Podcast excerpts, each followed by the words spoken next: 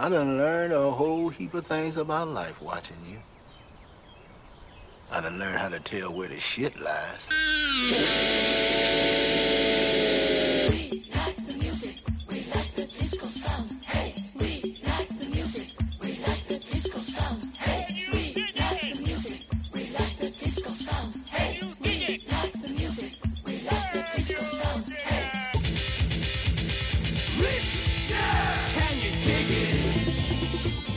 Welcome back, listener. It's episode 29. We're uh, we're on our road to the Oscars, and we're getting a couple legs up, eh? We got the fever. We've got Oscar fever. Streets it's ahead. taking effect. Yeah, we've gotten uh, we're sweating in our sleep. We're uh, shaking. We're breaking out rashes. Having strange It's funny poos. because I. well, that's not actually abnormal for me, but I was talking to someone last night and um about like all our Oscar stuff, and he was like, "Man, you don't really seem like you give a shit about the Oscars," and uh.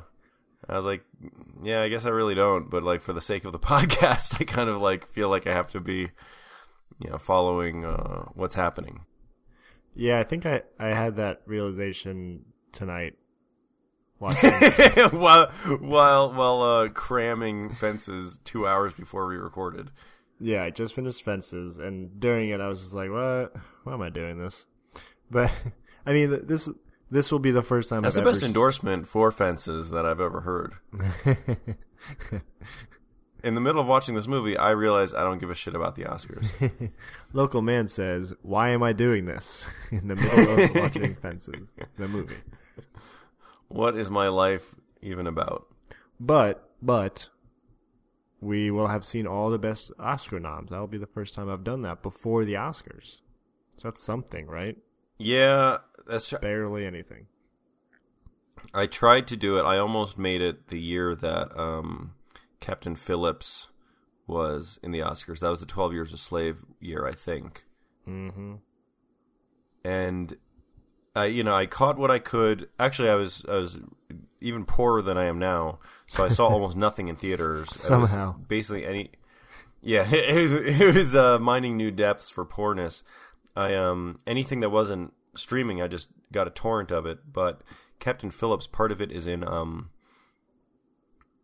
What is what do you call it? It has subtitles, Spanish. right? It's the Oh. Somali pri- yeah. The Somali pirates. Um, so I've never been able to work out subtitles on a torrent. I don't know why. Like everything I've read, it's extremely simple to make it work, but I've never been able to do it. So for that reason, um, When you're downloading the movie, do you check off to uh, not download the subtitles? Because I've done that before. no, I downloaded everything. Oh, I'd have the file. I would have this. I would have the subtitle file to download it, and then it's like, oh, you just put it into this. Anyway, we don't need to get into uh, the intricacies of piracy on this uh, this film uh, industry celebrating podcast. Yeah, celebrating maybe. Yeah, speaking of celebrating, this is the year of Oscars So Black.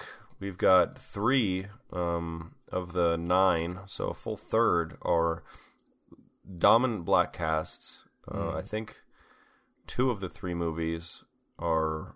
I don't even know if there's a single white person in the movie, maybe in the background.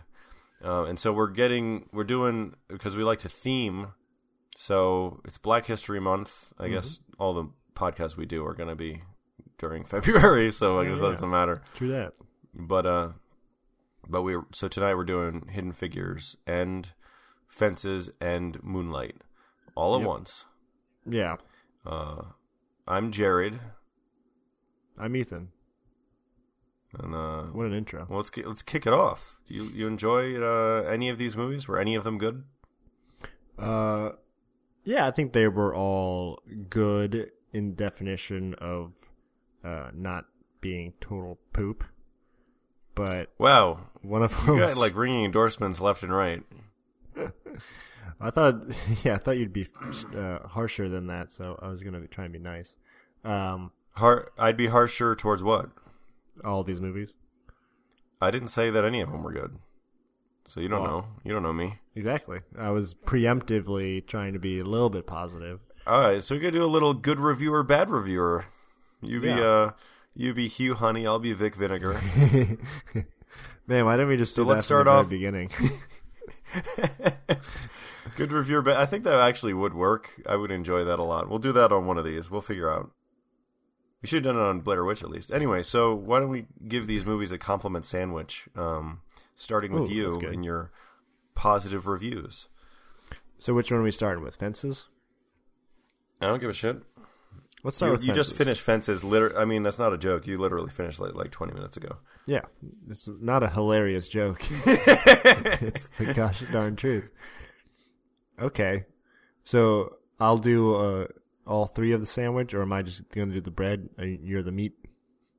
Wait a second. Well, I'm definitely the meat. and the mayo. Ugh. You're the white bread. Where there's meat, there's mayo. All right, can you just say something about this film? I would say Fences has great uh, acting from the leads, Denzel Washington and Okay. Viola Davis.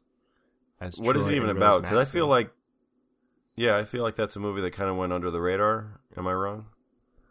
Maybe. I don't know if it went. I, I mean, feel- Denzel's star power definitely kept it afloat. Maybe it seemed to have come and gone out of theaters quickly, but I don't know if that's just people didn't really care to see like a. Well, that's a what I'm movie based on saying. It's play. like it's kind of like a chicken and the egg thing. It's like, all right, movies have to get in technically at the end of the year to be, you know, able to be in the Oscars. So you have these movies that have like really short, like theatrical runs, and Yeah. essentially they're at the end of the year, and then once they're nominated, they come back out. Hmm. But so it's kind of like a chicken and the egg. It's like, all right, well, would these movies have any notice at all if they were, if not for the Oscars promoting movies like it, you know, you know, more artistic movies, or is it the fact that the Oscars exist mean that these movies are kind of have a really weird trajectory in the theater, and so they kind of aren't noticed until they're nominated? yeah, like the yeah the Oscars have like a weird gravity, and uh, yeah, maybe too much. Too much attention is paid to the Oscars. Yeah, but, Fen- what is Fences about? Fences uh, from IMDb. It's uh, a working class African American father, Denzel Washington, tries to raise his family in the 1950s while coming to terms with the events of his life. And it's Man, based- fucking love of having events. yeah, what a what a vague ass title. It really could be any movie. I mean, it's not a plot heavy movie though. It is a character study kind of movie. It is. I mean, it's based on a play uh, by August Wilson, who also wrote the screenplay. Um, I will say, yeah. I mean, it's it's a play, so there's not like a lot of like action happening and stuff, but it's really plot. I like the the. I guess they build the backstories really well because I was explaining it to my wife, and she was like, "Oh man, it sounds like there's a lot going on in this movie." Like, well, there's a lot said in this movie. Yeah, it's I mean a lot going on, but it's almost everything that happens in the film is people talking in a living room, a kitchen, or in the backyard, yeah, I mean, yeah, and it gives it almost a uh, like a Sesame Street feel to it in a way. yeah, I could see that. I mean, it's just very obviously a play, even if you didn't realize it was a play. Um, well, I mean, I think yeah, I think you'd know it just by watching it. Like I remember, to be a real um, dumbass. did you know it was a play? Uh, I did, but that would have Okay. been funny if I didn't. I have a long. No, yeah, my wife asked me halfway through. She's like, "Is this a fucking play?" I don't know what she said, but it was basically like, "Yeah, it actually Just is." fucking a play. You know I hate plays. Well, I remember reading about um, Glengarry Glen Ross, and that it, you know, it's one of those things you read about. And it's like such a beloved movie that it's always weird to think that like studios didn't want to make it, and they're like they didn't know how to make it not just filming a play. And I remember Yeah. when I read that, I was like, "What the fuck does that even mean? Like, what is? who cares if you film a play?" But I think that movie does a good job of not making you feel like if you feel like the plot is tethering you to the location rather than just like they only bought one set. Um, whereas, like I talked Right. about uh, at uh, at Sundance, that Marjorie Prime movie was like really, yeah, again, obviously, like 15 minutes into it, you're like, oh, they haven't left this room. This is a play that they made into a movie. And this movie definitely had that feeling of like, like no one is speaking outside of when they enter the set, you know, and then they kind of unleash everything. Yeah, and just really, just really heavy with the dialogue. I noted that it was, according to my viewing, it wasn't until the 20 minute mark before uh, there was a break in dialogue. yeah, before someone took a breath. Literally, yeah. Um, but I, I, I have like the other movies I've seen that I can think of that were based on plays, like you said, Glengarry Glen Ross. I, I love that movie, and um, Yeah. uh, M Dial M for Murder. I think that was a play. If it wasn't, it should be because it just all takes place. It was in a book. room. It was a book first. Yeah. Yeah, well, Wasn't that a uh, disregard what I said? Oh no. Oh, maybe it wasn't. I thought it was though. I could be wrong. Maybe I'm wrong. Yeah, I'm thinking. Anatomy of a Murder. Yeah, you're thinking of Grey's Anatomy because you love that show. Yeah, I'm thinking of. I wish I knew that. Who's that woman who uh, Susan something who writes like a bunch of murder novels and they're all alphabetical? Susan Sarandon. It's not Susan Sarandon. It's like Susan Keaton or something. But they're just I- like you know like airport novels. And it's like A is for alibi, you know. Yeah. B is for book. Yeah, I just I remember uh, our mom used to read those all the time, and Mm-hmm. I was always like, man, what the fuck is she gonna do when she gets to X? Like it's got to be X-ray, right? Yeah, really. X-ray based some murder mystery where X-rays play a really prominent role. Or xylophones. Yeah, yeah, dude. Pl- pl- someone was playing their ribs like a xylophone, but they hit the same rib twice, and it made two distinctly different tones. Um, so do you like fences? I actually really like fences. Um, Ooh. I thought it was one of those situations where I kind of feel like probably most moviegoers, especially if you watch something like you know a, a blockbuster movie, you feel like you could write a movie, right? It's like, oh yeah, movie, you know, movies piece of piss.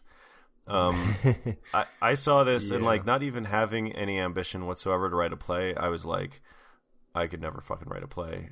I, like I feel so small right now because the the dialogue is so dense and it like Mm-hmm. delivers the exposition in a way that's not clunky, and Mm-hmm. it you know uh, reveals character.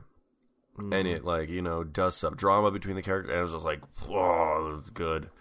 Um, so I, I really liked it. Um, and the acting was really good. I thought it, Uh-huh. it is hard to not see Denzel Washington the same way I was talking about uh, Lebowski in the other movie, Hell or High Water. Yeah, I mean, but even more so than Jeff Bridges. I mean, Denzel's pretty much the same character in every movie that I've seen him in, and that I could even think for movies He I haven't seen is, him in. yeah, and uh, not only that, I, I I find a hard time thinking of a character, an actor whose ticks I feel as familiar with as Denzel. yeah, you he, know? he, he is very familiar, very. You know you're getting, but like he's so goddamn charismatic. like He you is. You don't care that it's kind of the same beats because it's it's like you love those beats. They're so fresh. Well, because you know he does the uh he does the like the the eyebrows up, plain face when he's kind of like leveling with somebody. He does the like the the real quiet, the real quiet whisper. yeah, good. Uh, uh, like kind of a head tilts. He does like a little bit of head tilts when he's like, Yeah, yeah, "You talking to me?" kind of thing. yeah. He exactly. So it was hard to get past the as Denzel, and it almost was like I mean he like you know directed the movie and produced it, but uh it's almost like maybe you shouldn't have cast yourself just because like that character like for one thing Denzel's handsome as shit. He's very charismatic. He's very um nice looking. It's really hard to make him not seem like a nice guy. And Yeah, uh, like, he's also very yeah, and he's also really intelligent looking. Mm-hmm. So I think the character he played seemed kind of fucking dumb because he's like confessing to his wife that he cheated on her, and then he just starts like talking about like a really extended baseball analogy, yeah, re- and she's like, "What?" She's like, "What the fuck are you talking about baseball?" And he's like, "I don't know how else to figure it out, or you know how to tell to you." It's yeah, like that's all I know. I so it kind of had me thinking like you know who else I can't think of who else could play it, but I felt like someone with like less intelligence in their eyes um, would sell that better. But at the same time, uh, you know, when she said after he dies, the fact that like he, you know, would come into a room and fill the room up. I mean, that's like you know Denzel all over. Yeah, I, I don't know if yeah, I think the casting was good for the character. Although, like you were saying, um, yeah, it, it is hard to see him as like a villain because he's kind of the, like the villain of the story. But yeah, he's just so likable. Um, but yeah, he he matches all the points of the character being that kind of draw.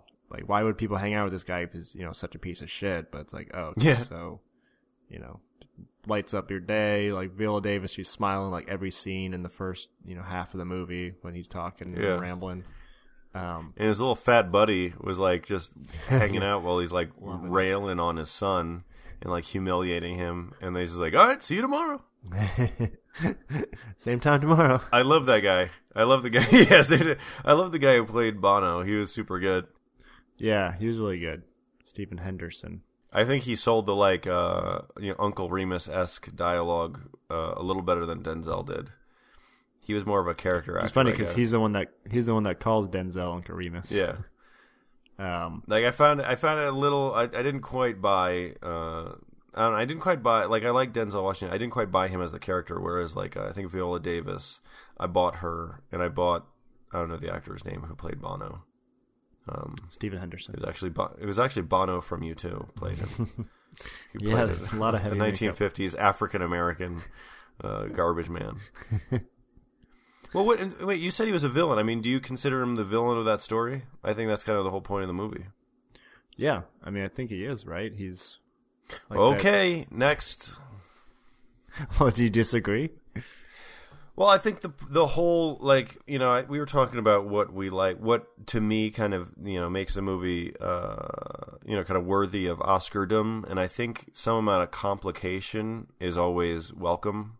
So Yeah. for me, the fact that it kind of the movie goes scene to scene, you know, he's an asshole to his son and says he doesn't like him. He the very next scene goes on about how you know the only thing driving him is that he wants his son to have a better life than him. Um, and then he seems like an asshole, and then he reveals that like his own father was a fucking like pedophile rapist who beat him, and he was you know he, he had a really rough life.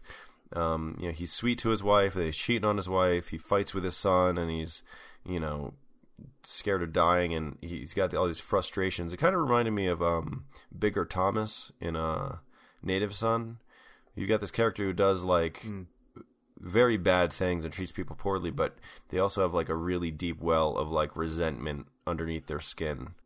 Um, Yeah, there was like so- a familiar familiarity with the character, like that kind of uh, archetype. yeah, But I, I mean, I guess And in then- the what's up? Well, I mean, and then on the other side, you know, he's he's this guy who, I mean, even though he's held back because he was black and he was maybe too old by the time like the you know black Americans could play baseball um, in the the major leagues, but he's also got this. Obviously, he's coasted a bit, like he's you know kind of a giant among his people because he you know had such natural talent and kind of natural charisma. So in a way, it was just a very complicated character to kind of balance a lot. I do think that you know you, you can't choke your son, so he is an asshole. But you know, I like that they didn't. Can't choke your son. You can't kill a man. Yeah, it wasn't. Uh, it wasn't a straight up. Um, it wasn't like a straight up arc. You know, he kind of wavered back and forth, and that's what made it interesting to me. Yeah, it made it a lot realer too.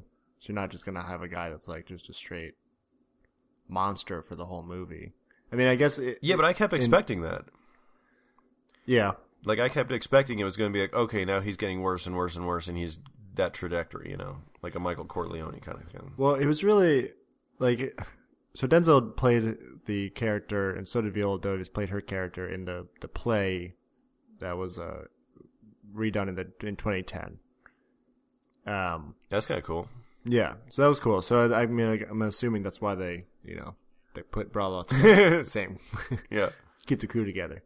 Um, I, I was thinking this character though is really, I mean, at least in the movie version, it's really like a culmination of Denzel in all of his roles because he's always kind of have that. He's always kind of uh, like righteous and indignant, Yeah. and like this was kind of like it turned up all the way.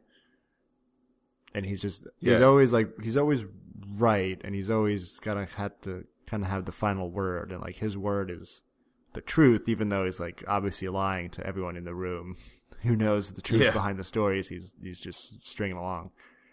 But like, there's still something like about him, kind of like we were saying, like the charisma, I guess, that makes you almost kind of like side with him, even though he's like Yeah. bullshit, and it's like, well, you know, he's right. He did, you know, he is providing for his family, even though he's also like has them living in fear of him constantly. Yeah, and also like he's a bullshitter because like I guess the only reason he has that house is because he got like a government payout for his brother for like some injury in in World War II or Korea or whatever. I guess we're well, full, Um, full spoilers here, but yeah, Yeah, I mean I'll just put on the thing that's full spoilers, but uh, yeah, that I mean the whole I mean there's that whole like mentality of like you know father knows best. The whole like yeah, you got food in your belly, I gave it to you because I mean like his son stands up to him, he's like oh you you know you don't mean nothing here, and he's like hey I feed you and like you live under my roof and like that's not nothing. And I was Yeah. like, yeah, that's true. you really shouldn't talk to your dad like that. He is, you know, he's providing for you. But, uh, you know, at the same time, obviously, that doesn't give you the right to demean people. Yeah, and that's the struggle. Like, it, I I kind of the acting's really good. I don't know if the son. I kind of wanted more from the son's character. Um, Yeah, a little bit. just because that he was kind of the um, the focus of that struggle where you you see him directly providing Denzel directly providing for the kid, but then also he's also the worst to that kid.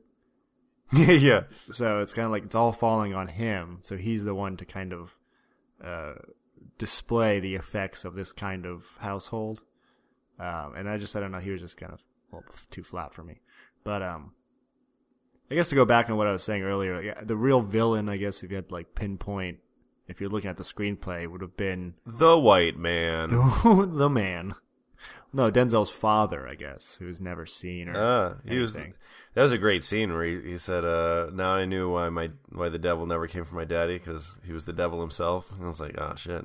Yeah, that whole scene, he's they're like just kind of bullshit, and then he just keeps going deeper and deeper into his past about his father. It's like, oh fuck, this is, this is some serious business. Well, that's. I think that's also what's interesting to me. I always like, um, uh, what would you call it? Uh, like non-parallel or um, can't think what the word is, but ba- basically the fact that this is revealed that his father beat him and everything, Yeah. but he only tells that to his older son. His younger son, who he's got the biggest problem with, never hears that, and so he never had. You know, when they're then talking after the dad's dead, and the older son is kind of singing the dad's praises and what he was like, and the younger son just still hates him. And you see they've got this like they're not in sync because they both have two different levels of information about what the father was alike. You know. Yeah, the older son kind of saw the reasoning and was able to Yeah. then kind of yeah excuse, I guess, the behavior. Yeah, so I, I like that a lot. I, I love like complexities like that. Yeah, yeah, I like that a lot too, and uh, I enjoy just seeing because I think about it a lot, like the effect of parenting, and uh, yeah, it is just really it's interesting. the one thing that makes you definitely never want to have children. Yeah, this movie makes you uh, also put like never want to get married. I think 'Cause it just shows, at least from Viola Davis's point of view. Like, I mean, back in those days, you kind of had to the the man had to provide. So, you, like my wife was Yeah, saying, like, why she don't you got, just like- leave this guy? And I was like, well, you know, black woman in the fifties. I don't know if she'd be able to make a Yeah. living for herself very easily, at least. Yeah, that's awfully privileged to say that. yeah, yeah. My white wife. Is not privileged. not very woke. But um, I can't remember the point I was trying to make. Good movie though. Uh, di- marriage is bad. Yeah, my well, my only takeaway from it that like diminishes it a little bit is that it it does feel more like a filmed play. So I Yeah, think but- there's very little about it that feels like it's something that you know plays to film the strength of film. You know. True. Yeah, and I was wondering uh, how you felt about the direction, because like you said, Denzel was the main actor and the director. Did you have any thoughts about that specifically in the movie?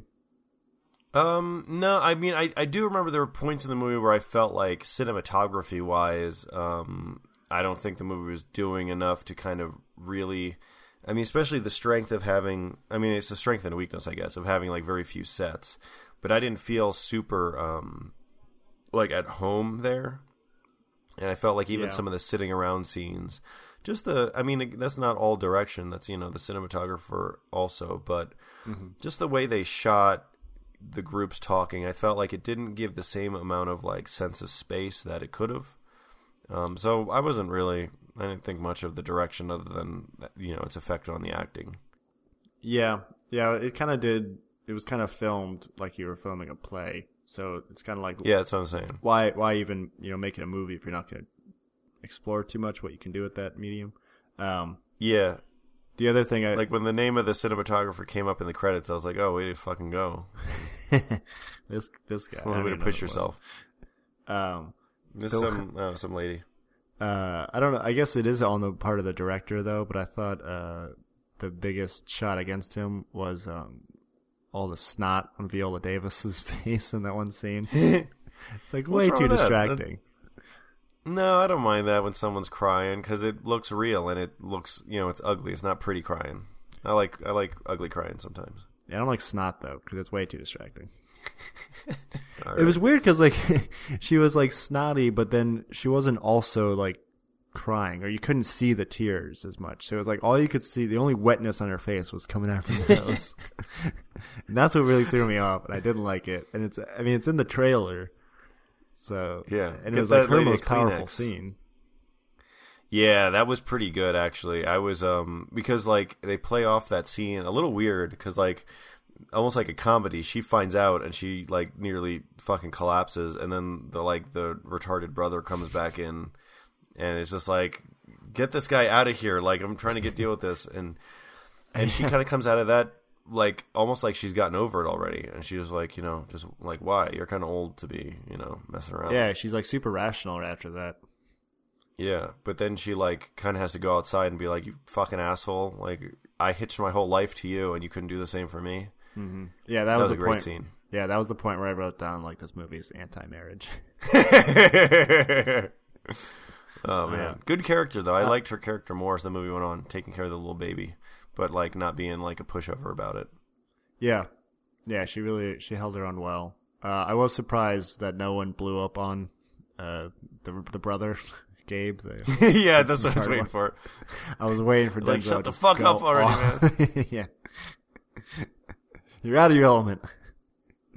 yeah, But that Um, whole scene, yeah, the whole go- scene, the last thing about that scene is uh, like Denzel's telling her that he was unfaithful, but like when they're outside and he's talking about it, he's like making it sound like therapy. He was like, Yeah. I had to go there because it was you know making me feel good. I wasn't thinking about uh, my bills. I was like, yeah. It's he's like really oh, the balls selling on this guy.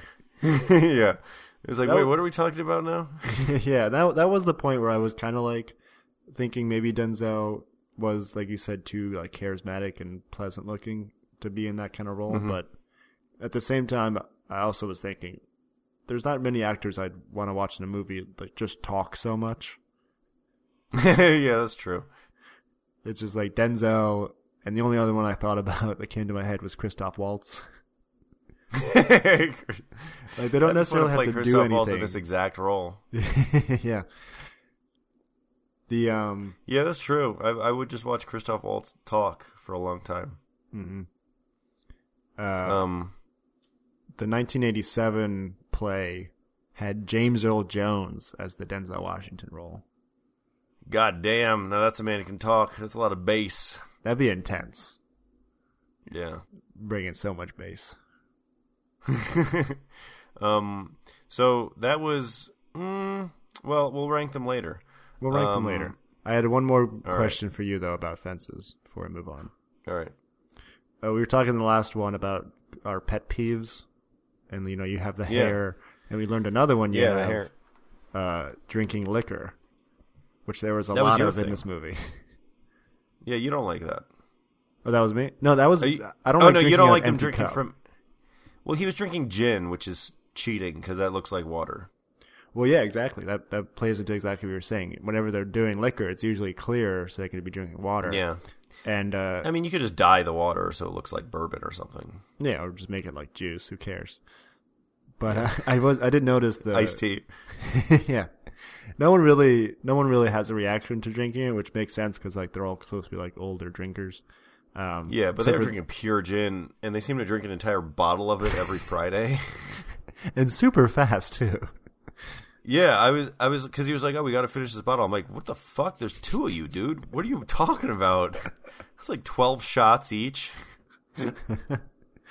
But the uh, he brings in his his other son, Lion, at one point, and he gives him a sip, and he's the only one that like has a real reaction to it. Yeah, which is weird because he's like in like 34. Seedy clubs all the time. Yeah, and he's like in his thirties, but Yeah. that was it. I didn't know if you had a oh problem well. with it at all. Um, no, I just I, I mentally was thinking like, how much are these guys drinking each, and like, why aren't they drunker? Yeah. Um, I don't know which one you want to do next. Which one you want to push onto? Um, eh, maybe Hidden Figures. Good old Hidden Because- Fingers, the horror movie. yeah. 'Cause the connection, Viola Davis, uh, was in a movie with Octavia Spencer. that was kind of both their That's a hell of a breakouts, right? connection. Um, yeah. So this one was true story of uh, three black women in the '60s who were uh, working at NASA and kind of working their way up from like low-level uh, computer roles before there were computers. They just had people do math, I guess, and then like Yeah. you know feedback that information. Um, and they worked their way up to being fairly influential members in the the John Glenn uh, around the world in like 80 seconds or whatever. He went around like three out of seven times. Uh, so this one I would say was the opposite of fences in one aspect, and uh, you know, pardon the pun, but this one had a very clear trajectory, whereas fences, like you know.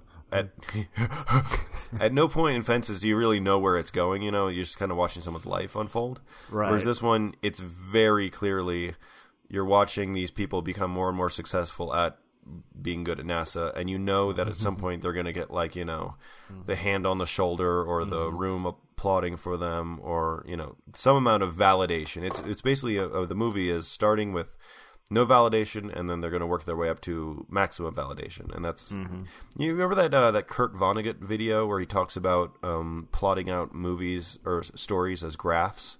No, what are you talking about? uh, Kurt Vonnegut did this lesson. It's a really short lesson, but he's just talking about movies um, as graphs, and basically you have on the uh, x-axis, uh, left to right, is time, and on the y-axis is um, happiness. And so you start with a character at like middle happiness, and then midway through, their happiness drops down, and then by the end, uh, their happiness uh, flips back up slightly higher than it was to begin with. And like people love that story. Um, yeah. And Yeah, so that that's kind of like this is the kind of movie when you start watching it, you can already see, all right, these women are at they're kind of starting off at middle happiness, and they're going to struggle against some white, some extremely uh, obvious white racism and sexism. So you get a double dose, and then by the end, um, people will recognize them as you know, uh, you know, as good as they are. Yeah, like we were talking about it. It wasn't, wasn't easy for black women in the 50s. And here, this is another Nope. movie that focuses on pretty much the same thing. Yeah. So how, what do you think Uh, about Hidden Fingers? Hidden Fingers. Uh, I said it was good, but I think I secretly hate this movie. You think who you expected to hate it, or what'd you say? No, I, I hate, I, I secretly hate this movie. you hate this movie racistly, or s- is it sex? Is it the sexism or the racism that makes you hate this movie? Uh, it's the poor quality. well, It's the. why'd you uh, say it was good then? I mean, it's a good movie. It's not like bad, but it's. I mean, it's PG. I didn't know it was PG coming into it, and that's. Oh, the you know thing I what? When you say that, it really makes sense. yeah, exactly. Fences. I'm surprised is only PG thirteen. I, I assume. Hmm. I thought they cursed a lot more, but whatever. I Um, guess they must not have. Yeah, but this movie's PG. That's a good thing because uh, fourteen-year-olds love a good 1950s blue-collar drama. yeah, about alcoholic fathers with dark pasts and Yeah, Yeah. But this one, yeah, this was like Disney fied to the max. and it really is annoying. Yeah. it's a, a super cool story, and like really interesting. And I like I didn't And know the women are impressive as hell, actually. Like in real life, it's just like holy shit. Oh yeah, and like most people, I didn't know anything about these women, and so I was kind of excited to like learn about it. Um, but fuck, they just like they made such like a weak version of this movie that could have been so much better. I think. They kind of, yeah. It, I mean, I feel like it reminded me a bit of Selma, which my frustration with Selma is that Martin Luther King Jr. is one of those characters like, like Abraham Lincoln, who is essentially incredibly difficult to think of as an actual human being at this point. I mean, maybe people who lived through, you know, his life don't have a problem, but for people our age, he's just kind of canonized. Yeah, And yeah, he's like a, a superhero at this point, like a comic book yeah, figure.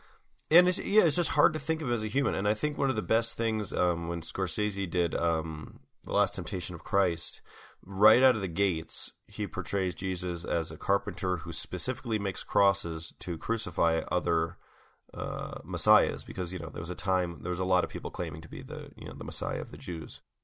And he did it because he hated the messiahs. and so it's like extremely blasphemous, but at the same time, it immediately gets your mind out of like, this ain't your grandpa's Jesus. So Yeah, that's. I feel that's like you have- like- Yeah, and, and so I think you need to have something. And I, you know, I, I'm sometimes can, it's it's a tightrope because I don't like the idea of people like slandering someone just to be able to get some gray area out of them. But Mhm. it is frustrating to watch a movie that's so, um, kind of it, it kind of is empty without it. Yeah, it's it's just a very shallow movie, and I didn't. I don't even think they really did a poor job on the portrayal of the characters. I thought that was fine. Um, I just feel like the movie was way too focused on like the space and like adventure portion of it, and not enough Mhm. on the actual characters and relationships, which I think they started like a little bit. They touched what they did touch on was really interesting but they just kind of like made it like oh shit we have to make this like you know a, a movie with like a big action like uh tension ending But, But with like, like- really shitty CG. yeah and it was just, that whole It was like whole it's remarkably last 20 bad minutes CG. yeah just rip that out Well, I mean, like one thing that I was thinking during one of the many. Well, actually, there weren't many scenes. There were probably about four scenes that kind of encapsulated um, the main woman's courtship with some like army major or whatever. Yeah Like, like the third of those scenes, I was like, why'd they include this subplot in the movie? Because nothing's happening in it. It's like their whole relation. The only thing you know about him is that like he, when he first met her, said, "A woman working at NASA," and she got insulted. And then like the next scene is like he apologizes to her and they dance, and then the next scene is he's like, "Hey, we should kiss each other," and the next scene is they get married. But yeah if we're talking about with fences like how impressive the script and the dialogue is kind of would yeah, make you think i can't write a movie or a play watch hidden figures Yeah. then you'll be like oh i could write this shit yeah, it's like I could totally because every. I mean, I can't think of anybody who's more than one dimensional. Like all the women. I mean, I don't know. I, I don't. I don't know anything about them other than essentially their job and the fact that they're like ambitious. Yeah, yeah, that's. Really, I mean, And, no, yeah. Like every going. time you go to that woman's house, like to see her kids, her kids are all like. It reminded me of um, you know, when I saw Valkyrie, they have like, you know, the whole idea of the movie is this guy, it, uh, Tom Cruise, is trying to overthrow Hitler, and that if he fails, his whole family is basically going to get killed. So they have like one scene at his house, and his kids are doing just the most kind of like there's like playing on the. It was just like if you didn't have a script, you're like, oh shit, we have to have the kids doing something that makes them like sweet. You know, Yeah. just have him play on the you know on the ground with uh toys, and then he can like put his hand on one of their heads. You know, I'm your father. You know, um, and this movie was kind of like that. Like the kids were just kind of like everything was so clean and like as Mm-hmm. if like time stopped when she left. It's like this is a single mom in the fifties. Like they're living on her. I mean, that's kind of she's in a really stressful job, and she's not getting the respect that she should have since she's like a mathematical genius. Right. And you know, these kids' father is dead, and they don't give a shit. and then some man Yeah. is coming in to replace their father, and they just like like immediately happy about. It. And I get that there's yeah, there's like no real space in the script for it. I guess Oh, you know I yeah, but um, it just felt like kind of going through the motions. Yeah, like all the characters are kind of just like fulfilling their one role, but none of them are like none of them are humans. Yeah, I'm the racist middle manager. Oh, I'm the other racist middle manager. It's like I'm the more open-minded boss. I, I that's a really classic uh, triangle, I think, to have Yeah. the like the the put upon lower level person, and then like the person at the very top's really reasonable, but the person in between them is an asshole. Yeah, yeah, you see that a lot. and but you can't go, you know, you can't go over their head. Yeah. Mhm. Which I mean, I get it because it is it is a like a perfect recipe for tension because it's like ah, if only you could just talk to Kevin Costner. He's so cool. He never smoked cigarettes, even though it's the 1960s. yeah, he chews gum. Um, that's that's the big thing you know about his character. Is that a PG thing? Do you think? Because it's the fucking 60s. No one's smoking. Uh, yeah, that's a, that's a good a good thought. They just replaced cigarettes with chewing that that gum. annoyed me. That was that was a little peeve of mine. hmm I didn't even notice that, but yeah, no one smoked. I mean, yeah, it was fine if he's doing the chewing gum, but yeah, no one smoked anywhere, and it was like, mm, come on. Yeah, the fucking astronauts in space are probably smoking. Yeah, they developed. Uh, what they talked about, and thank you for smoking. Yeah, they were going to develop a. They were writing a movie script, Oh, and they yeah, wanted like to zero, like, zero G sex and smoking or something. Yeah, and they were going to uh, like just you like write the script and be like, wait, can um can cigarettes even work in like a pure oxygen environment? He's like, oh, just throw in a line dialogue. Thank God we invented the etc. Uh, I think the the big problem with this movie, um, it was written and directed by white people. You know, I looked that up because um, I think I was I don't know I was probably like looking for a reason to like justify why I didn't like it that much, and I would feel bad if it was like a completely black effort to like give you know like historical figures who Yeah, people don't know their about due. their due. Yeah, Yeah. Um, it was funny. I was at um, I was uh, last night. Um, Angela Davis, the Black Panther. Um, she came to Salt Lake City along with um two other activists, uh, whose name I can't remember because I'm two beers deep. But um, they were talking about um. Uh, the the need to recover like lost history of like African Americans, especially from I think they said like the 30s to the 50s. Um, you know, just the names of how many people were lynched that never had an obituary. And it made me think, like, I didn't think much of 12 Years a Slave. I thought, like, I, I, I found it really weird how many people were like, well, slavery. Turns out it was no, no good at all. um, but it made me think, like, you know, m- maybe it's worthwhile just, you know, hammer at it and just keep chur- churning out movies about slavery just so that, like, everyone get, you know, just as you know, propaganda is a bad term, but I mean, Right. it it wasn't always. Um, but I mean, kind of as, as a positive propaganda for just like getting across to people who somehow in 2017 still don't understand these basic facts of uh, oppression. Mm-hmm. So I liked this movie for the fact that the story it told I didn't know before that. yeah, Um, and I mostly liked the characters, but it was Mm-hmm. it's just it's a very uh, it's kind of a like you said it it feels like a Disney movie. yeah. I was like pretty surprised it wasn't almost Disney Disney movie. movie. I guess not not made for TV, but definitely like a Disney movie that would be on heavy rotation. right.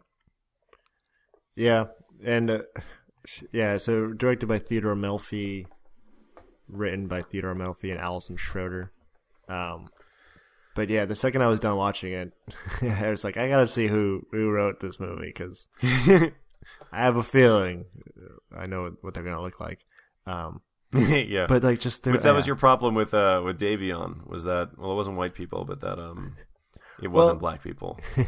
yeah, it wasn't it wasn't as big of a problem with Davion because at least it was written by someone who lived in the South and was a minority. Yeah, Um, but this one's just like, yeah, it's like okay, you know, we're gonna just we're gonna tell the story that needs to be told about black people not getting their due, and then we're gonna give the director and writer to white people. yeah. I mean, uh, uh, Yeah. it's like it's weird. Like you can't just like say, oh, okay, every black movie's gonna be written directed by black people.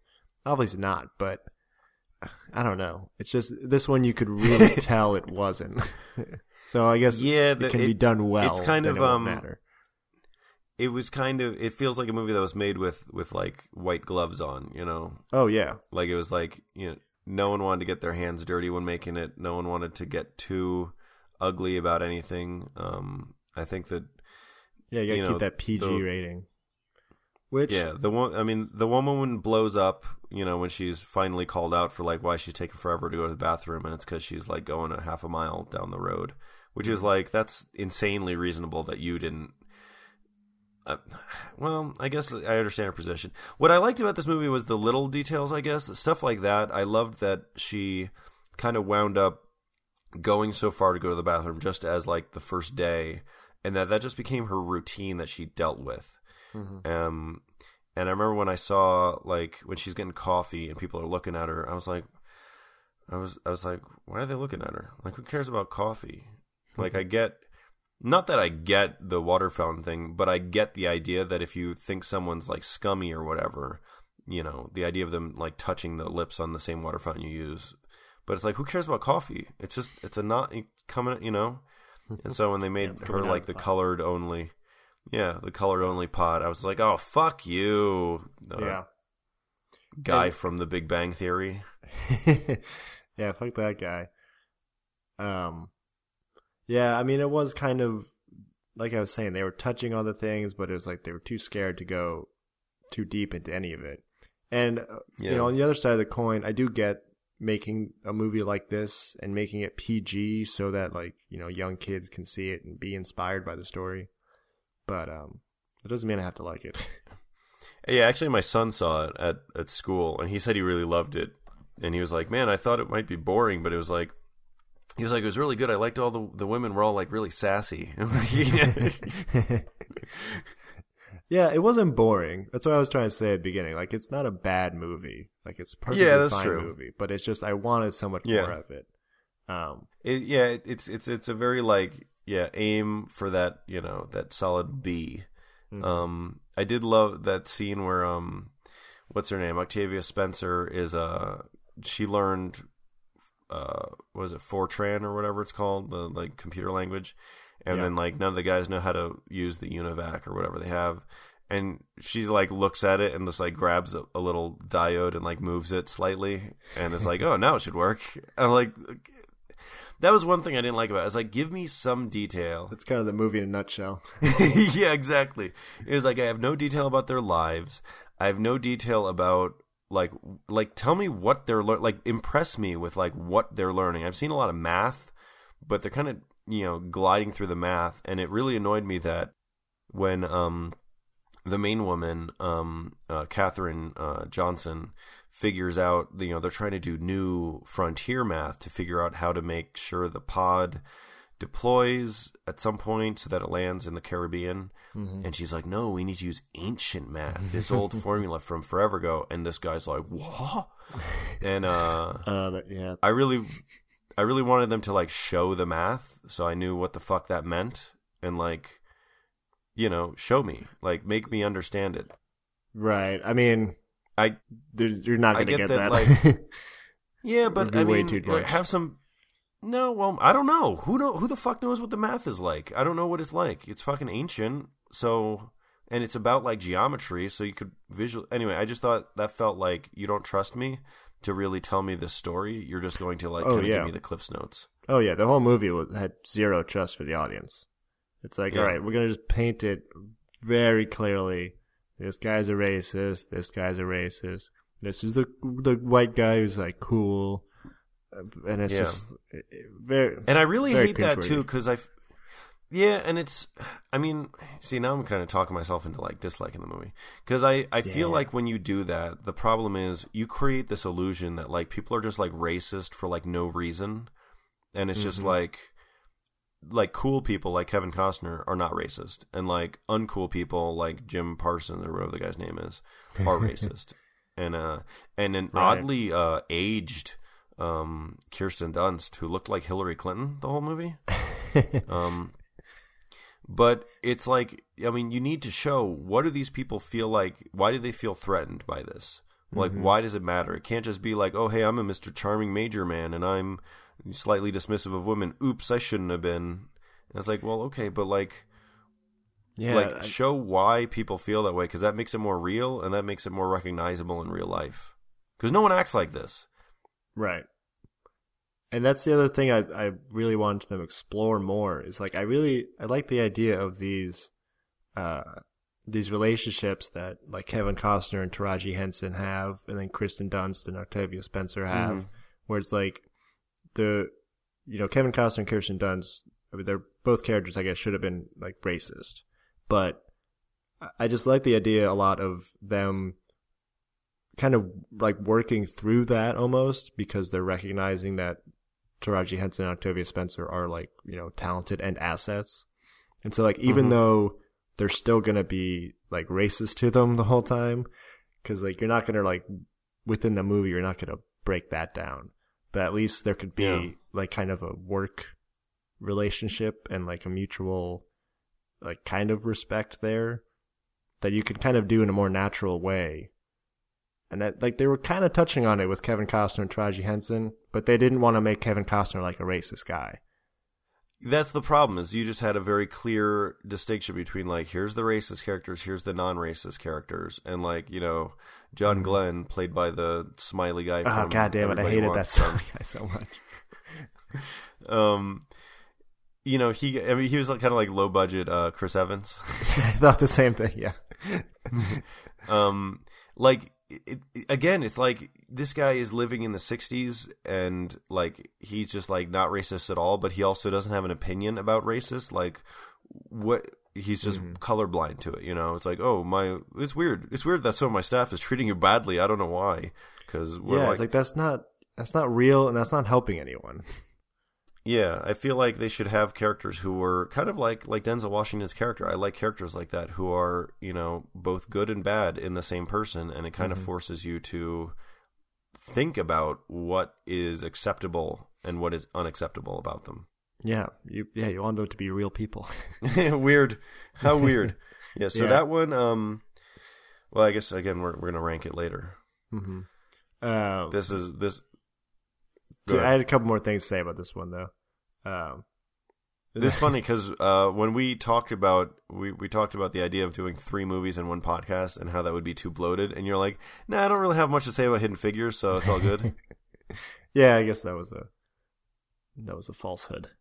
Uh, Ninety percent of this movie, Hidden Figures, is a black woman walking into a room to stun silence. if you rewatch it, the record scratch. there's got to be like five scenes where that exact thing happens. It's like, okay, we get it.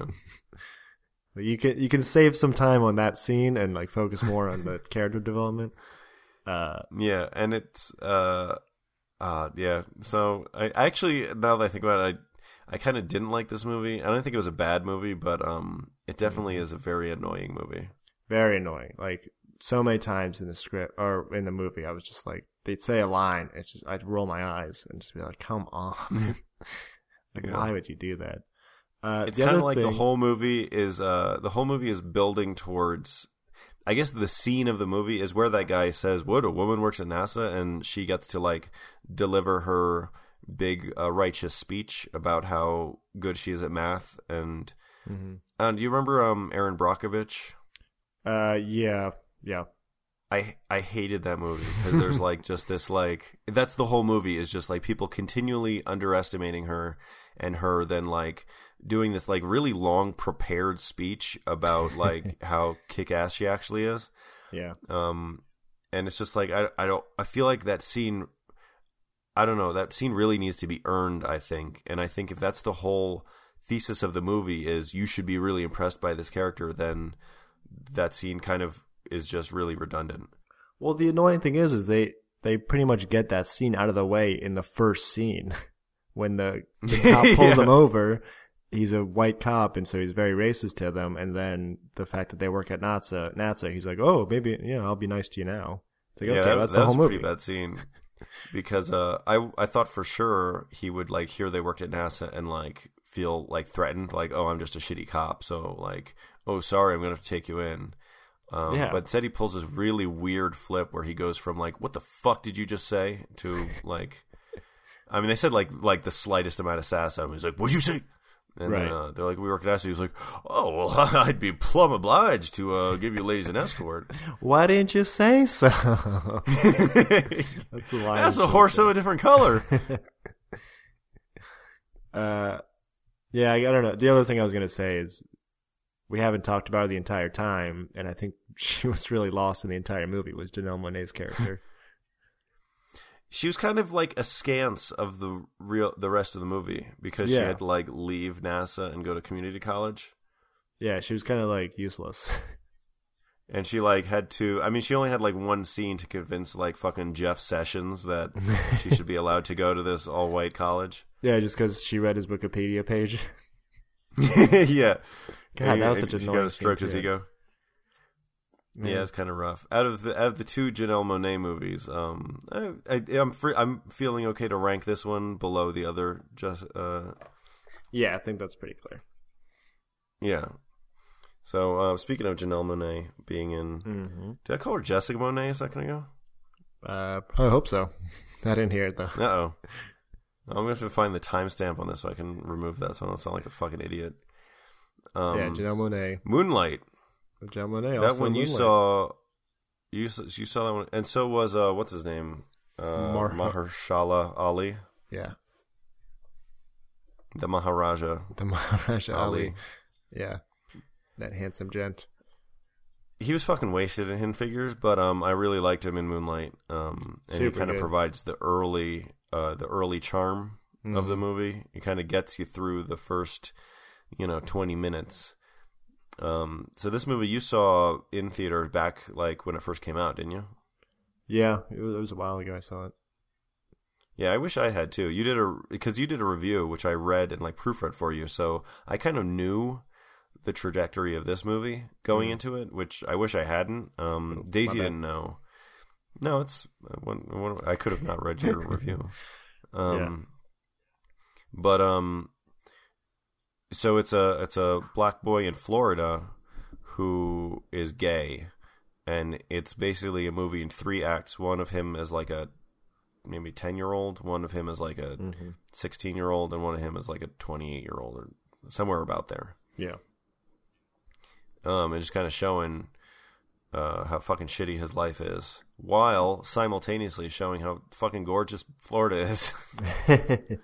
yeah. This movie made me really miss Florida, especially being in you know Salt Lake City in the um in the winter, um because that it's funny because that early scene of uh of Mahershala Ali uh telling little uh baby version of um what was his name uh, oh, the actual Chiron. Chiron. Chiron yeah telling he was telling him he's like hey there's black people all over the world and I was like not Salt Lake City Well, that's not true. Though. Actually, the, the funniest thing is when we went to that talk with uh, Angela Davis, I was like, I literally, just in pure count, not in proportion of the room, I don't think I've seen that many black people in Salt Lake City total since moving here, like over a year ago. And I was like, I have to like find out like where do the black people live here? I don't know because they'll come out to this. So anyway. Um, Uh, but yeah, it made me miss Florida because it was it Mm-hmm. just like really gorgeously shot, and I think you mentioned that in your review that it was kind of like Hell or High Water really captured Texas. This movie really captured Florida, and a lot of even like the indoor scenes, like it is very clearly like an apartment in Florida. Yeah, and I guess maybe yeah, just the fact that we're from Florida, we were more sensitive to that. But um, the Yeah. writer director Barry Jenkins is also you know from Florida, so he knows Mm-hmm. what he's doing. Yeah, it made me miss Florida a lot. It was like all these palm trees. I mean, the cinematography in this movie, I would say, is better than either of the other two. Definitely, what was missing in Fences, this one had. Oh, I mean, just scenes Def- in a shitty Florida school would just be still like so like gorgeous, and the the the colors were just kind of not super saturated, but like just really vibrant. Yeah, yeah. Most of the movie was. It- It's funny, like even the darker scenes still had a lot of color in them. Like even Mm-hmm. like the night shots, they'd still yeah. Yeah, definitely a, a good um, uh, postcard of Florida. And uh, I mean, And if it doesn't win like cinematography, maybe La La Land. We haven't gotten to that one yet, but uh, it's got to be up It, there. it was the kind of movie that you feel like you could take almost every minute of film had a shot that would be like a really good shot for like you know a banner of the movie or you know whatever. Yeah, yeah. Even when I was writing that uh, that that write up, I was like trying to think like what would be the good image to use because yeah, there's so many beautiful shots of uh, beaches and stuff. Yeah, so this one, um, like I said, like I don't know what I would think about the trajectory of it if I didn't know it, because like that was kind of one thing that I think set apart Hidden Figures and and Fences, and I think this one doesn't have a very clear. Um, I mean, you kind of in the first act you establish this kid is troubled.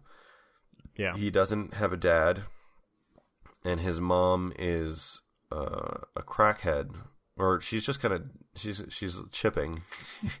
she's just like dabbling in crack at this point, um, which honestly I could probably do without the drug addicted mom. But, um, and then he kind of has this really bizarre friendship with a local drug dealer who finds him.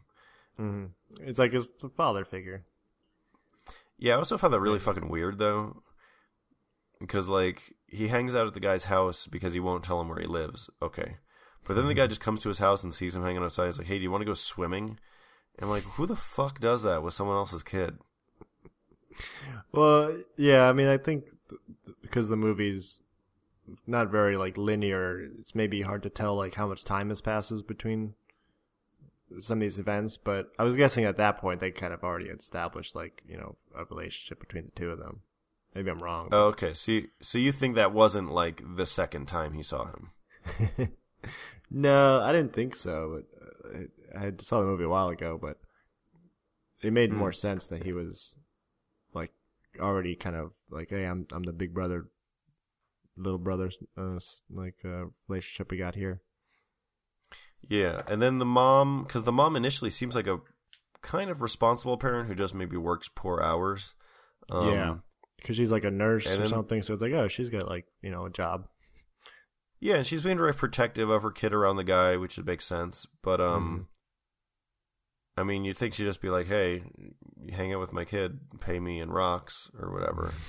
Um, so again, like I, I prostitute used, out her son for crack.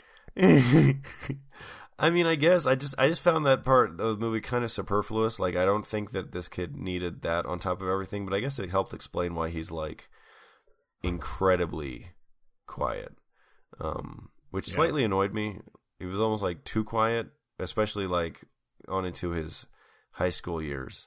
It was like I think at that point you kind of figure out how to put a mask on. Well, I, I kind of liked it because it was you're kind of watching the movie almost from his eyes, like you're almost because he's not even like everything's just happening at him, and you're just Yeah. kind of he's just kind of like the avatar, I guess, for a person in that scenario, and you're just seeing everything that's coming and bouncing off of him. So I didn't mind that he was just you know pretty silent throughout the movie. Well, the trick that it pulled for me, and yes, I should mention, I you watched this months ago or whatever. I watched this as you were watching Fences. I was watching it like you know two hours ago. Um, it, the uh, the trick for me is then they cut to him as an old Fifty Cent looking dude, and he's like a completely different person in the way he looks. He's jacked, and he's no longer like he's he's very nerdy dressed as as a younger guy, and people are ragging on him. And now he's you know he's got a grill. He's looking pretty slick. He's got a nice car, and he's you know he's a drug dealer, and he's the one intimidating someone else just to fuck with him.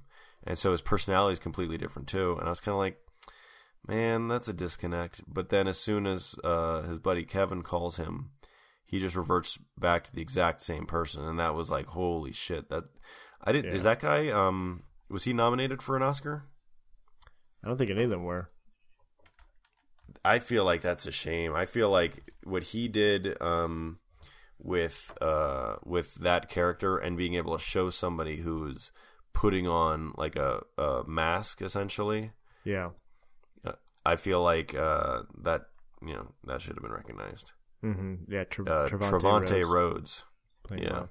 Yeah, he was definitely the, you know, of the three versions of that character, Chiron. He, his was like obviously like the deepest, just because he had, you know, all that history, but he was also had the, like you're saying, the the biggest mask on. Yeah, yeah, the biggest mask he had to mimic the other uh, two younger actors, you know, portrayal, and yeah, it was just because I mean I think that he got across this sense that like a little kid who's bullied. I mean, it's so weird because he's like so quiet, right, and just like not talking.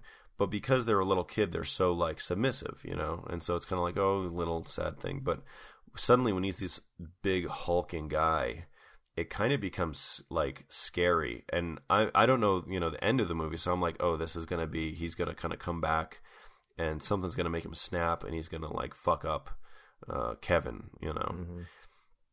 Like he's gonna maybe hope Kevin, you know, wants him, but Kevin like isn't gay anymore, and like makes him feel bad about it. and He just, you know, snaps. And I was like, that's kind of an interesting. It's a really nuanced portrayal because it's like he's riding the line between being like a, you know, a really hard man Yeah. of like, you know, you can't get through to him to like a really, you know, just a little little kid who's still just, you know, sad all the time. Yeah, yeah. It's uh, it's most shocking to see him, you know, as the Hulk Yeah. having that same uh, sensitivity and like um, vulnerability. hmm But you you mentioned Um, that uh, well, one interesting thing that they you said like he, he's got the character when he's playing black has to kind of like act like the other guys, but apparently they didn't let any of the the three boys like see the footage of each other or even meet each other.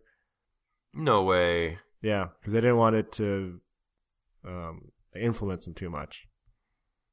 Dude, that is fucking fucking. I I mean, at that point, you got to give Barry Jenkins the best director Oscar then, because that's incredible to get such a, a similar portrayal out of three characters. I mean, I understand that like the character himself is very like quiet, Mhm. so it's you know maybe a little easier, but um, and maybe like the little kid, you know, what what is he really doing?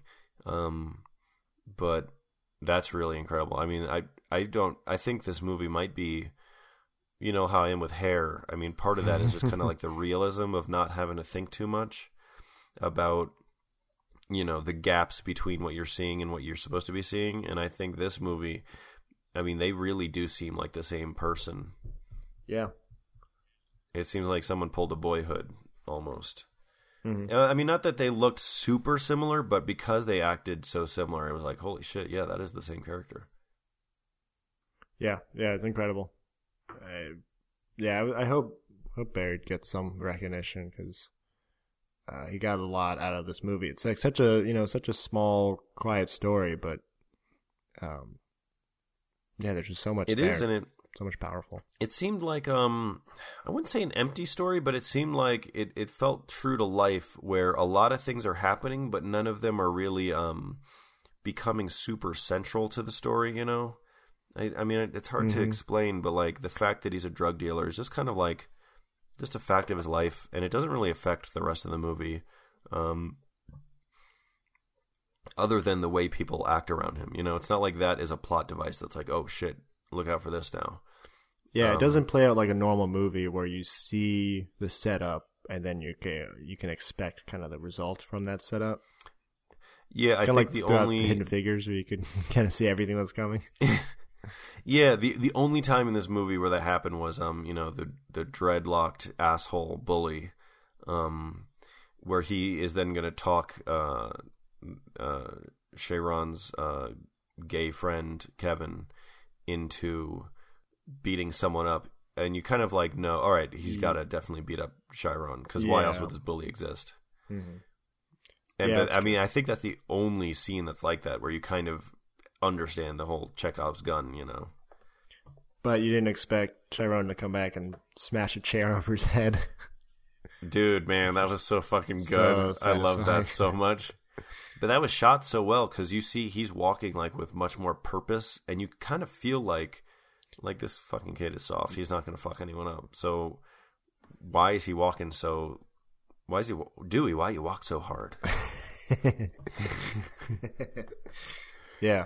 and then he pops in there, and he, he looks like he's about to sit down. He's all business, and he's like picks up the chair. I'm like, um, I'm trying to think of what's that. Um, oh, you know, oh brother, where art thou? When Mhm. uh, when the John Goodman grabs the tree branch and he like clocks the one guy over the head, and uh, Yeah. George Clooney's just like, oh, what are you getting at there, Big Tom, or whatever the hell his name is? And he smashes him in the. That's kind of my reaction. I'm like, oh, what you what, what you doing with that chair there, buddy? Whoa, shit. yeah, it ki- yeah. The scene just kind of played out. You're like, is someone gonna stop him? yeah, it's like don't stop him, let him do it, fucking asshole. Mhm. I mean, that was really. I didn't have too much to say just because it's such a. I mean, I think it's spoiler the best movie. Um, Oh, you spoiled it, you fuck. so there, there isn't much. Uh, I feel like there's less to say when the movie like gets it all so right. You can just be here and say like, "Oh yeah, and this part was good, and this part was good." Um, Alone yeah, I mean, good. some things that that that I'm trying to think back. Uh, I, I, I mean, that scene where he asks, uh, I don't what the was the guy's name Wine, Juan, the, the big brother. Juan. It was Juan. Sounded like it Yeah. was wine, didn't it? I mean, it's um, listed as Juan. I don't know if they even even say his name in the movie, but yeah. Uh, I think that uh, I think uh, Janelle Monae says his name at some point. Oh yeah. about him. But it, so anyway, um, when he asks him like, "What's a faggot?" and it's kind of like, like I was thinking, all right, so this guy is not necessarily like a social justice warrior. Is he? You know, Mhm. is he going to tell the kid like, "No, it's it's okay to be gay, son"? Um, I felt like almost in a way it would make more sense if he kind of was like, "No, no, no, man, you're not gay. Don't you know? Don't worry about that." hmm Um, but at the same time, it's like he might recognize that the kid is kind of gay, and I mean, if the kid asks you that, the implication is obviously someone called me this, and so you can't like be a homophobe at the kid. hmm So it, it was interesting, but in a weird way, I almost felt like that should have been something that more Janelle Monae's character, you know, mothered him, and he maybe had a harder time figuring out. Yeah, maybe. But at the same time, it's like he was looking for that father figure to kind of, you know, tell him how to be a man kind of thing. So maybe it was best Yeah. to come from the man. That scene was, was Yeah, but in a- interesting too, just because it was like off the bat, probably like the, you know, the heaviest scene in the first portion, or it could have been at least. Because like, okay, Oh, yeah. finally tackling the issue. But then they also like they lightened it up with I can't remember what the line is, but um, Janelle Monae kind of tells Juan not to go too far down it. I guess down the trail of explaining Hmm. it to him, and uh, they got a laugh in the theater. So I was like, okay, it's, Oh, really? Yeah. She was good. Janelle Um, Monae was good in this movie. Yeah, I thought she was. I thought she. Well, I mean, she was kind of good in both movies, but um, she was good in this. But again, it was a, it was kind of a weird thing where she's not like the super central figure in his life. She shows up, you know, a few times, and kind of has a place in his life. But it's, I mean, I think that's what I liked about this movie is that it's one of those movies that is a little bit in the moment, hard to grasp because you're kind of looking. Your brain is trying to latch onto a trajectory. You know, it's trying to get where Yeah. where are we going. But it does play out more like real life, where especially when you're young, w- one thing that can be really distressing is not knowing who are the important people in my life. What's the important thing for me to be Mm. doing? Like, which one of these things that's affecting me is the thing that I won't remember in a year, and which one of the things is the thing that is going to affect who I am? And I think they really captured that feeling in a way, you know, uh, like characters like like uh, Teresa who take him in, but it's like this isn't someone who even she doesn't even show up in the third act. It's just like Yeah. And there's not even like Yes. she doesn't show up, and then there's kind of discussion as to why she's not there. She's just kind of she's not there. Yeah, and Juan doesn't even show up in the second act. He, he apparently died between, and they, he doesn't even discuss that with Teresa. His mom at some point just mentions, "Oh, I haven't seen her since the funeral," and it's like, Uh, they don't even like have a. You'd expect kind of like a. Oh, here's the scene where he's, you know, dealing with that. yeah, But it kind of almost happens where he's off like, screen. he's like, "Damn it, Juan, why'd you die on me, Juan?" yeah. Um, so I mean, it kind of it captures the fact that you basically have to create the narrative of your life after the fact.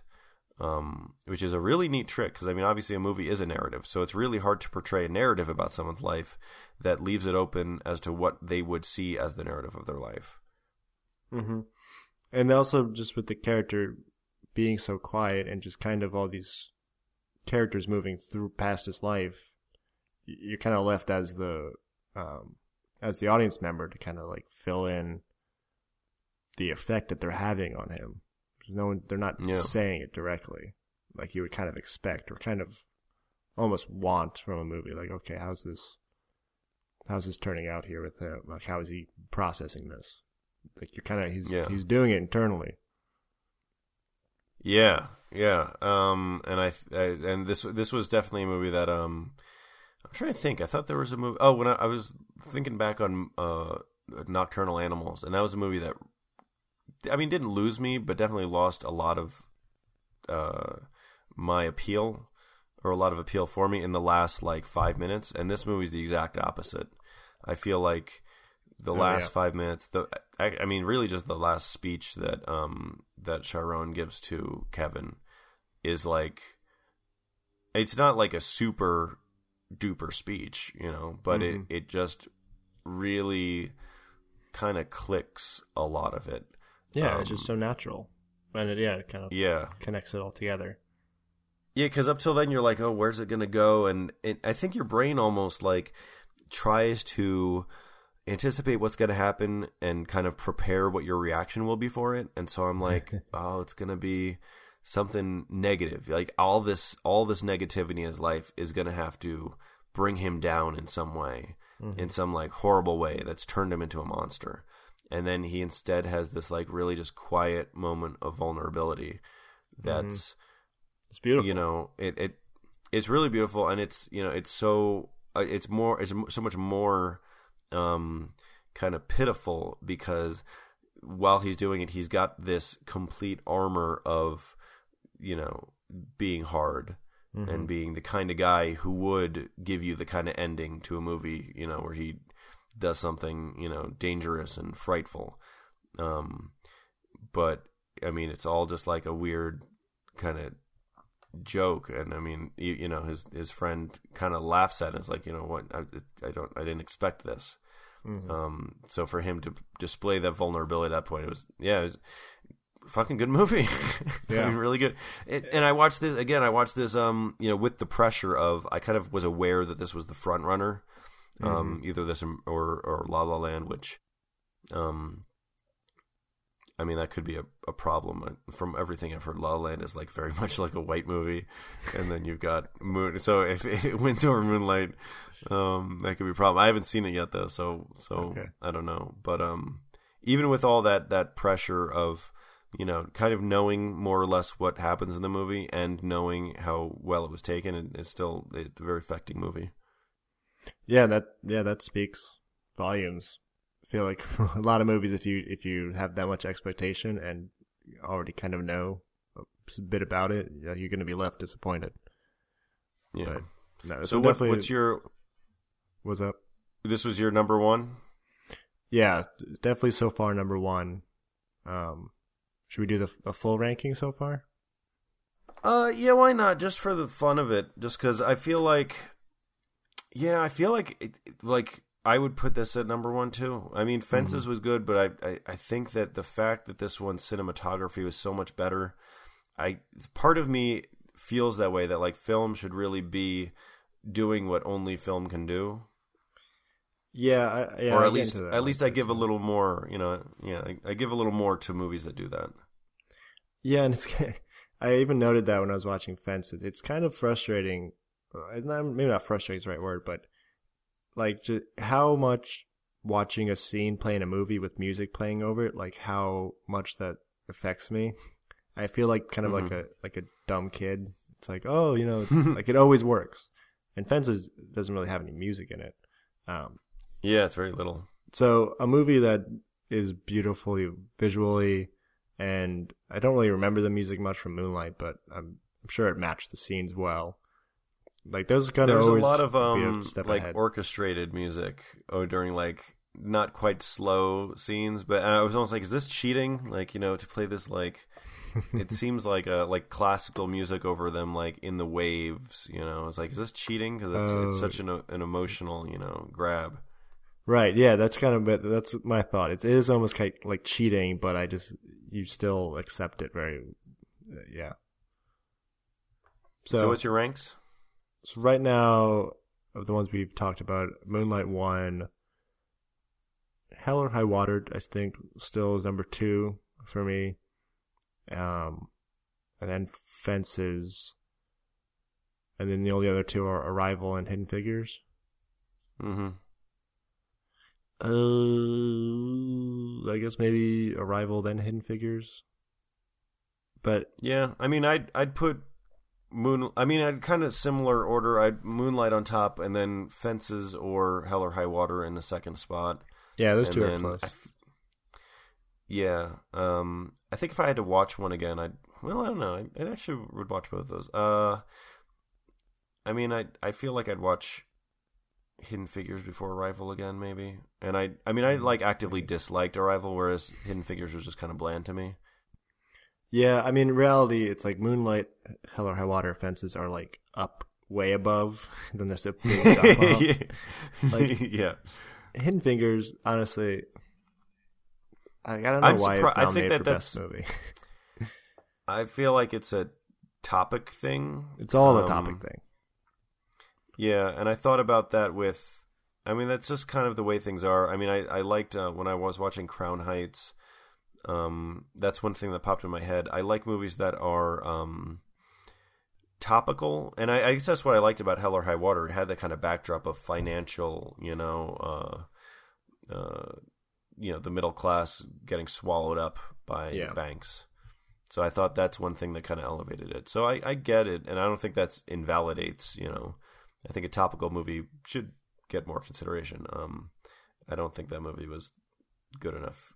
I, I mean, especially because there's there's only nine movies that were nominated for Oscars. That's what's really frustrating. So right. it's like, all right, well, I mean, then these were the ones. Like, there's nothing got knocked out, and nothing was like added just to bring it to ten. Mm-hmm. Yeah, you imagine like if they fill out the ten, it's like okay, maybe there's a lot of good movies, but this was the top ten. But it's Yeah. okay, they only the Academy only thought these nine movies were worthwhile. or even even if they were all bad like the year that the artist won i think they had 10 but it was like well you know i guess nothing you know just add more you know just let anything in yeah, I guess like no, yeah, nothing stood above, so they're just kind of throw all the crap in there. But this was like they're saying these nine movies were like obviously superior to every other movie that came out that year. yes i find that i found that surprising i mean i, I honestly i would i would have said nocturnal animals i would have thrown in over um in figures or arrival Yeah, it just has more of what you'd expect out of a best movie too. Hidden Figures, like you were saying, it's just like a like Disney it's interesting movie. Yeah. Yeah. it's interesting and it's honestly like it's more adult. I think Mhm. that plays into it a lot. Uh, maybe, but maybe that's me being narrow-minded about what makes a best movie. Yeah. Oh well. All right. So we've got next week. We're got um, we're gonna do La La Land and Lion, which neither of us want to see, but apparently Anthony has already seen, and his friend Kat is going to join as well. So we're gonna have another Yes. four man, well, three man, one lady. Yeah, the, our first hard woman. Our first hard. Well, you had a woman on Asterixar, but this podcast has been Yeah, that doesn't count. purely uh, everyone's shown up with a Y chromosome. At least Yeah. one. so we're just gonna do those two next week. Yeah, so we only have two next week, so maybe it'll suck, but I think with four people, it'll probably still balance out to be a nice, uh, you know, get we'll still get to an hour, I think. Oh yeah, I don't have any doubts about time. and then after that, we've just got uh, Hacksaw Ridge and Man uh, Chesty Men, Chesty. Manchester Cheetah. Yeah. Then that's it. Uh, yeah, and then we've got to give our, our we should give our like our full picks. Um, and then after that, Full we can do a really stupid movie. I think we said it was going to be Heavyweights or like Rush Hour or something. Something stupid. I think we should also do when we when we're doing our picks, we should talk about movies that got left out, maybe that we saw, because like we're saying, Maybe. only picked nine.